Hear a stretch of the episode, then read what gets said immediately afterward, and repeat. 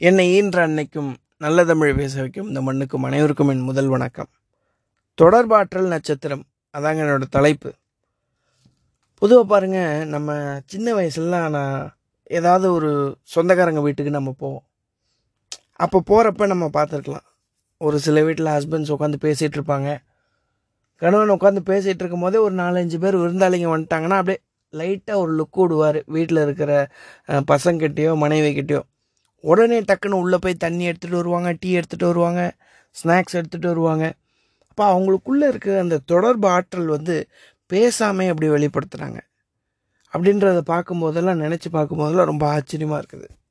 ஒரு கம்யூனிகேஷனில் எஃபெக்டிவாக இருக்க முடியுமா அப்படின்றது இந்த காலத்தில் என்ன சொல்கிறாங்க நிறைய ட்ரைனிங் செஷன்லாம் எடுக்கிறாங்க.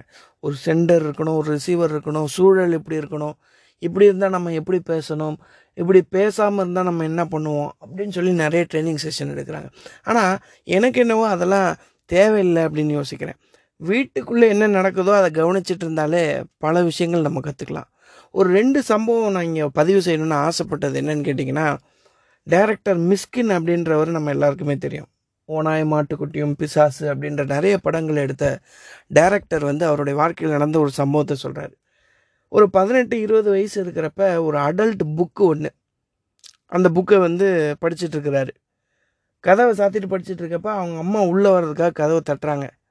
வேகமாக என்ன பண்ணுறாரு அந்த புக்கை தூக்கி கம்ப்யூட்டர் டேபிளுக்கு பின்னாடி போட்டுட்டு இவர் வெளில போயிடுறாரு.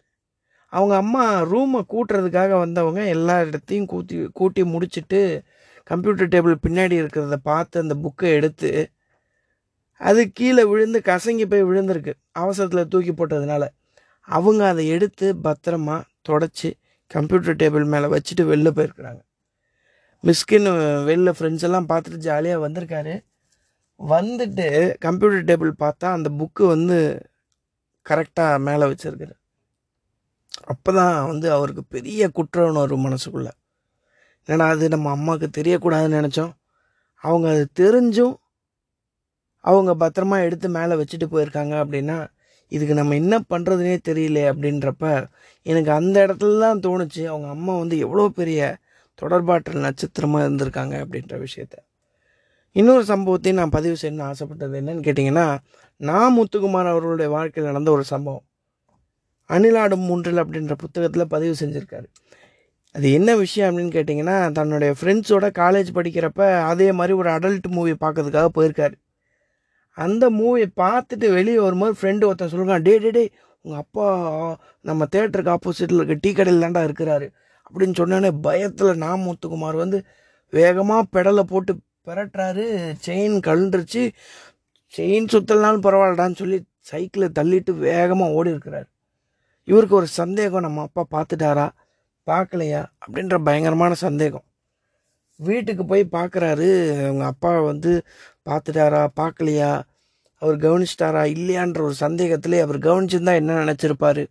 அப்படின்ற பட குழப்பத்தோடு அவர் படுத்திருக்கிறார். டெய்லி அவங்க அப்பா கூட பேசுவார் ஆனால் அன்னைக்கு வந்து பேசாமல் தூங்கிட்டார். காலையில் விடிஞ்சு எந்திரிச்ச உடனே காலேஜ் கிளம்புறதுக்கு டெய்லி அஞ்சு ரூபா டிப்ஸ் வாங்குவார். அந்த டிப்ஸு வாங்கும்போது போது அஞ்சு ரூபா காசு வாங்கும்போது அவங்க அப்பா அன்னைக்குன்னு பார்த்து பத்து ரூபா காசு கொடுக்குறாரு.